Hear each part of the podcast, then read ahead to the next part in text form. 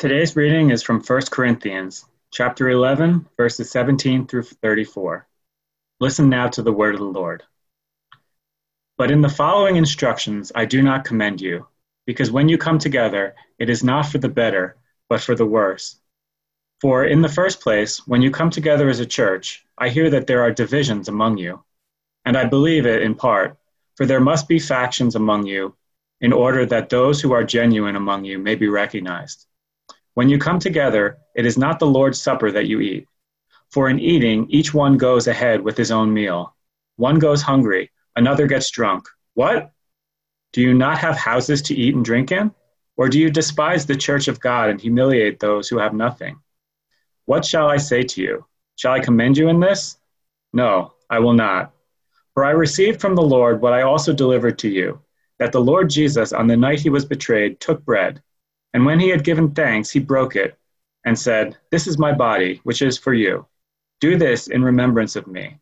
In the same way, he also took the cup after supper, saying, This cup is the new covenant in my blood.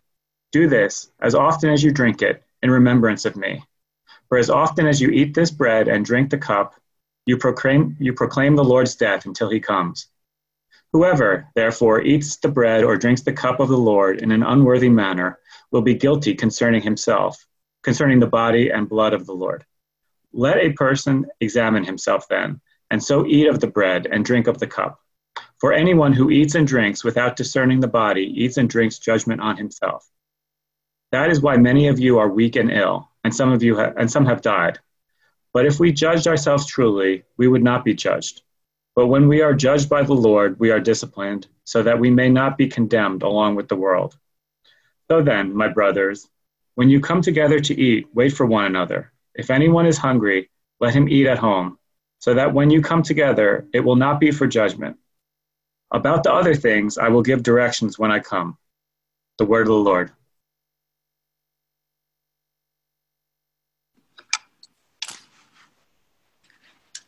The Lord be with you. You forgot it's supposed to say, The Lord bless you. Been a while. Welcome. Uh, it's good to see everyone uh, here uh, at the seminary as well as uh, everyone on Zoom. Um, we're glad you could join us today to worship God together. Please pray with me. Lord, we thank you again for this day that you have made and for this opportunity that we have to gather uh, as your people. And now, God, as we listen to and for your word, give us a word uh, to strengthen us, to encourage us, and help us to abide in you and in that word, that we may bear your light. We ask this in Christ's name.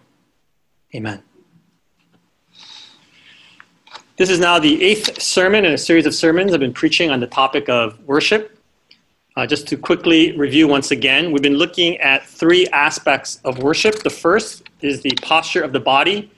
Uh, we worship God by kneeling or uh, bowing. We also worship God by a particular orientation of life, that of giving our entire selves to God with clean hands, a pure heart. We worship God in spirit and in truth. And third, what we've been looking at for the last month or so is this idea of worship as liturgy, this thing that we do together on Sunday mornings with our rituals as we gather together. We talked about baptism uh, as an entry point, and then prayer, praise, and last week I talked about the proclamation of the word, of hearing, in particular, hearing the word of God and the sermon. And today I want to consider together communion. So this Friday, I received an email, which I receive at the end of every month.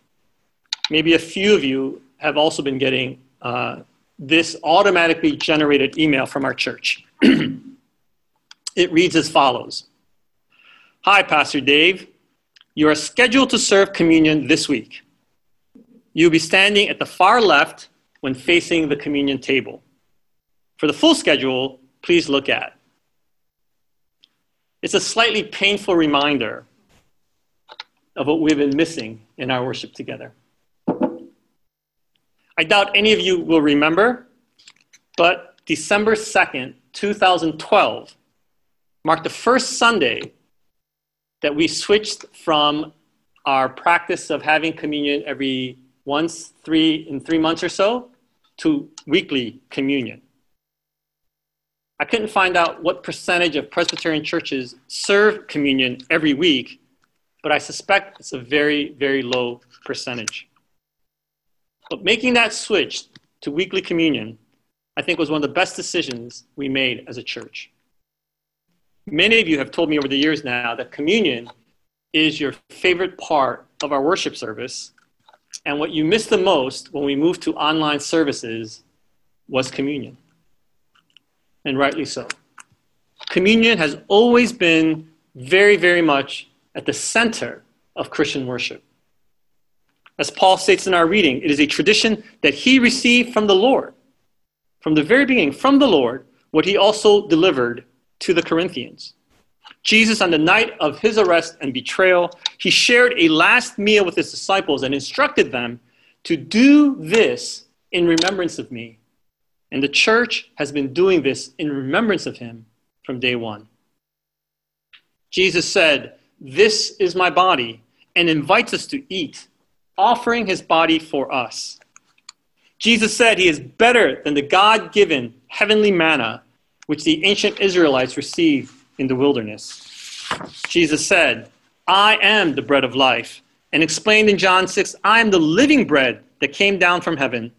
If anyone eats of this bread, he will live forever. There is ongoing disagreement about what it means to eat this bread, this, the body of Christ, but all agree that Christ is somehow present in the bread. And as someone said, we don't have to understand the chemistry of bread in order to digest it and be nourished by it. And so we are.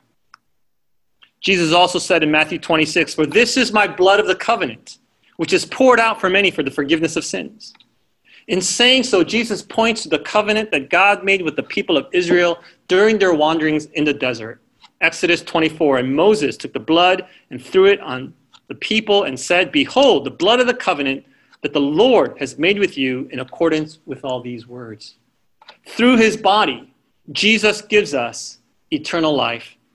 And through his blood, Jesus makes a new covenant with God possible.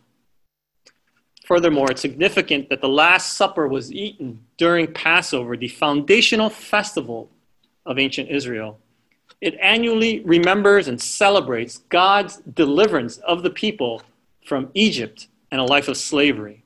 It commemorates the angel of death passing over the houses of those who trusted God's word by painting the doorposts of their homes with the blood of a lamb. And Jesus now reinterprets the Passover and the Passover meal in light of his impending sacrifice and deliverance. He himself becomes the lamb whose blood will bring life and deliverance from sin and death. As John the Baptizer and Paul uh, both said, Jesus is the lamb that takes away the sins of the world. Jesus is the Passover lamb who has been sacrificed for us to save us from our sins. Similar to how baptism replaced and transformed the meaning and ritual of circumcision, so now the Lord's Supper also transforms the Passover meal in the covenant of Sinai. As John Calvin noted, the elements in communion are signs by which Christ seals on our conscience the promise of his goodwill toward us in order to sustain the weakness of our faith. Communion is a primary sign of our new life as the new covenant community of God, which Christ makes possible. As I've said before, we don't have many details about early Christian liturgy and worship, but we do know that communion was central and observed from the very beginnings in their gatherings. In Acts 2, for example, after the Holy Spirit first fell upon the church uh, on the day of Pentecost and Peter preached, and 3,000 repented and were baptized, we're told that the first thing they did was they devoted themselves to the apostles' teaching and the fellowship, to the breaking of bread and the prayers. The church broke bread together from its first gathering as a church. They did this in remembrance of Jesus. And even before Pentecost and the church started, According to Luke, it was in the breaking of the bread that the first disciples recognized the resurrected Lord Jesus Christ on the road to Emmaus. And in communion, we too come to recognize our resurrected Lord in the breaking of the bread. We can also see from the, uh, from the Didache, a late first century church manual, um, that weekly communion was ordered in their life together. Every Lord's Day, gather yourselves together and break bread and give thanksgiving after having confessed your transgressions. Similarly, in Justin Martyr's apology from the middle of the second century, which I talked about last time, the church continued this practice of gathering around the word, prayer, and communion. So that after the sermon and the prayers, bread and wine and water are brought, and the president, in like manner, offers prayer and thanksgiving according to his ability, and the people assent, saying, Amen. The church of Corinth, too, was practicing communion in remembrance. But they did it in such a way that it fundamentally undermined the meaning of communion. And so Paul harshly corrects them. As you heard and as you can see, they had divisions and factions. They ate their own meals, with some overeating or overdrinking, while others went hungry and were humiliated because they had nothing. And this is a pretty terrible picture of the church and of communion. To put this in some context, we have to remember a few things. At this time, remember, there were no church buildings. So people gathered in someone's home. And so likely it would have been one of the wealthier members of the church because they would have had a home large enough to accommodate as many members of the church as possible. And also at the time, it seems like communion was eaten as part of the regular meal that they would share. And it may sound very odd to us, but it was the custom that when you held a dinner party, you would seat your guests according to their status. So those who were more socially or economically or politically more important to you would get the best seats in your house. They would be given leather recliners, served caviar and steak, fine wine in the main dining hall. While those who were less influential, less important in your life, might be sent to the kitchen with folding chairs, with peanut butter and jelly sandwiches, and generic cola. And women, children, and slaves, of course, would not even be included at all. And it seems that something like this was happening in their worship and communion. Rather than coming together as one in breaking down the walls of separation, their gathering seems to have instead accentuated their differences in socioeconomic status. Perhaps some of the more favored people were invited to come early and they would start to eat and drink before the others arrived and would finish off all the good stuff. They were supposed to come together and create a different kind of community, equal before the Lord, with disregard for social status. But instead, cultural norms, contrary to the spirit of a covenant community, infiltrated and ruined communion and turned it into an occasion for humiliating some members of the congregation. And so Paul calls them out. And in his critique, he calls for self examination. He says, Whoever therefore eats the bread or drinks the cup of the Lord in an unworthy manner will be guilty concerning the body and the blood of the Lord. Let a person examine himself then, and so eat of the bread and drink of the cup. For anyone who eats and drinks without discerning the body eats and drinks judgment on himself. And I think this is the key. In coming to the communion table, he calls for discerning the body. To discern the body, I think Paul is talking about in, in two senses. First, we must discern the body of Jesus, the body and blood of Jesus who died to make this meal possible and our salvation possible. We must come to the table, therefore, with appropriate reverence and seriousness, as well as thankfulness and joy. It was ultimately costly for our Lord, and we must not treat this flippantly or casually. We ought to approach the table with at least in the same way we would treat a meal that a friend has prepared lovingly, expensively, and time consumingly. Second, we must also discern the body, not just as the body of Jesus, but as the body of Christ, that is, the church. This is especially important for those who, are more, who have more and who are in the position of hosting. The Lord's Supper is a communal affair to be eaten and shared together. It ought to be unthinkable that people would eat before others arrive or to do it in such a, in such a way that others are put to shame. Norman Wirzba, in his book Food and Faith, reminds us food is God's love made nutritious and delicious, given for the good of each other. It is given for the good of each other. In sharing food, we make room for others. We participate in the eternal hospitality of God who daily sustains and nurtures us. It's like when you invite someone over for a meal and you ask them beforehand about their allergies and their food preferences. The good host will make every effort to prepare a meal that all can enjoy so that no one feels left out. Each of us is a part of the one body of Christ. Christ is not divided, and we must not be divided, especially around the communion table. By discerning the body in this double sense in self reflection, we can avoid eating in an unworthy manner and potentially bringing judgment upon ourselves. As you can see, to eat in a worthy manner does not mean that you have to come to the table in a state of perfect sinlessness. It does not mean that you have to be deserving or worthy to attend to the table to receive God's grace. That's nonsense. The point of the meal is that we are sinful and need of grace and mercy and are undeserving. It's not that it requires self righteousness, but rather Paul calls us for self reflection.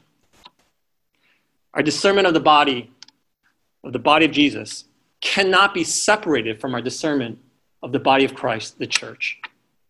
The table requires both a thankful remembrance of Jesus and thoughtful care and love for all the members of the body of Christ, the church.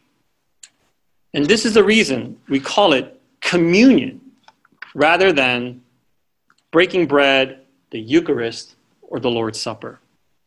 Paul wrote in 1 Corinthians 10 the cup of blessing that we bless, is it not a participation in the blood of Christ? The bread that we break, is it not a participation in the body of Christ? Because there is one bread.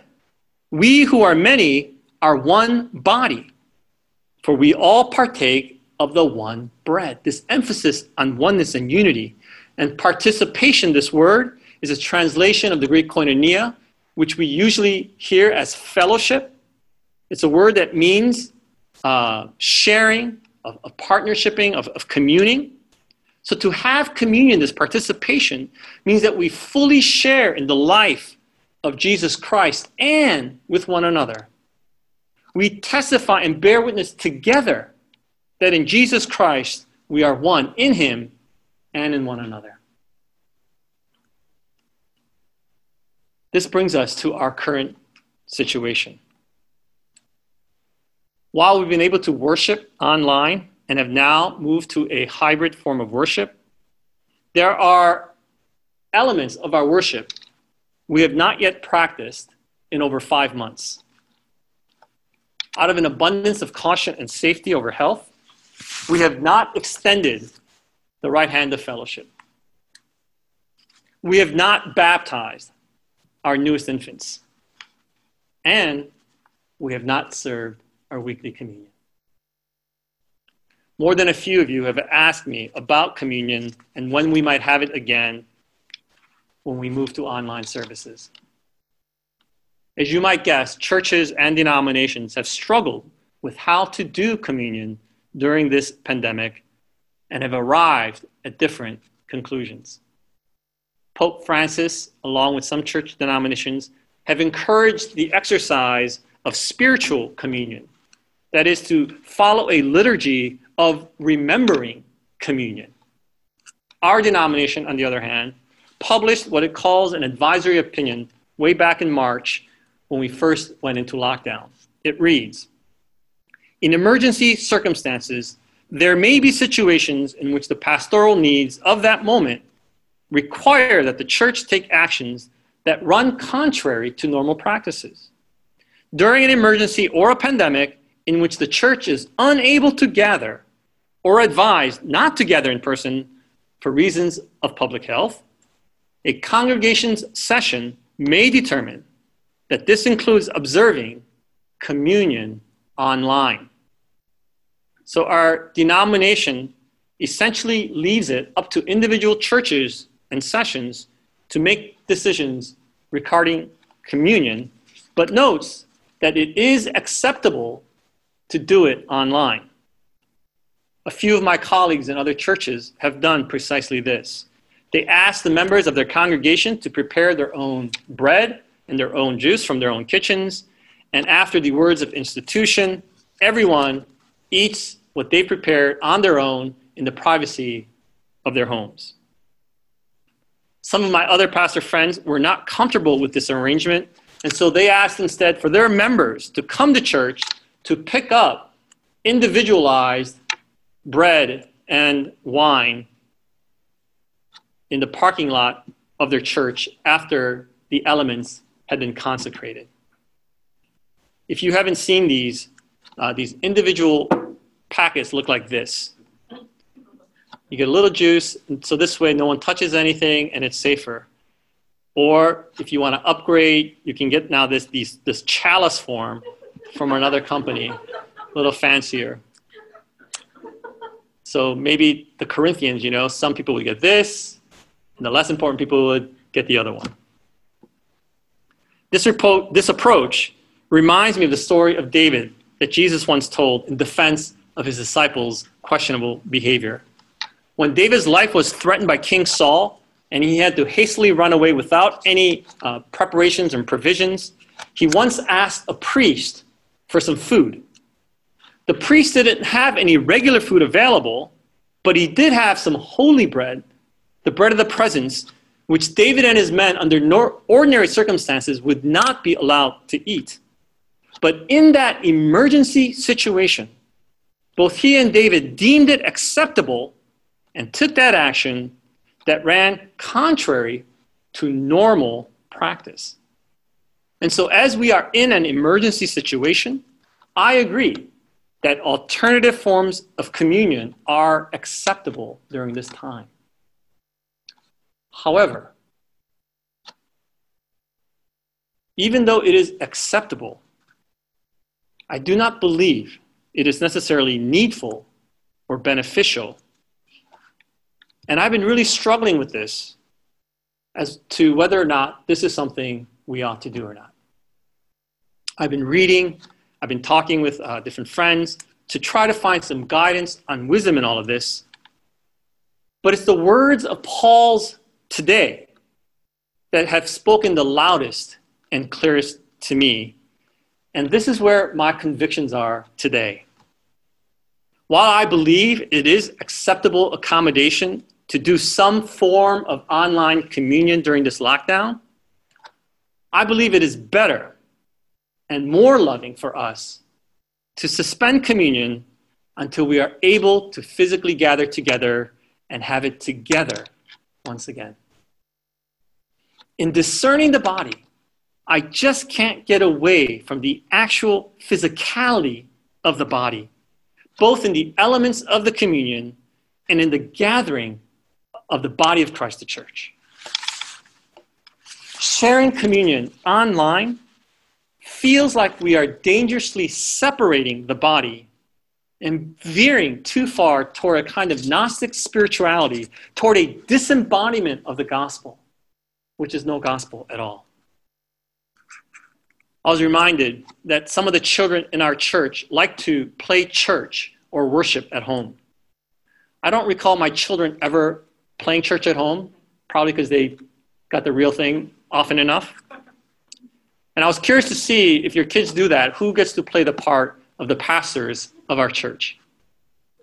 In at least one family, when the kids come to the communion part of the worship, I understand that they pause and they make a crunchy sound together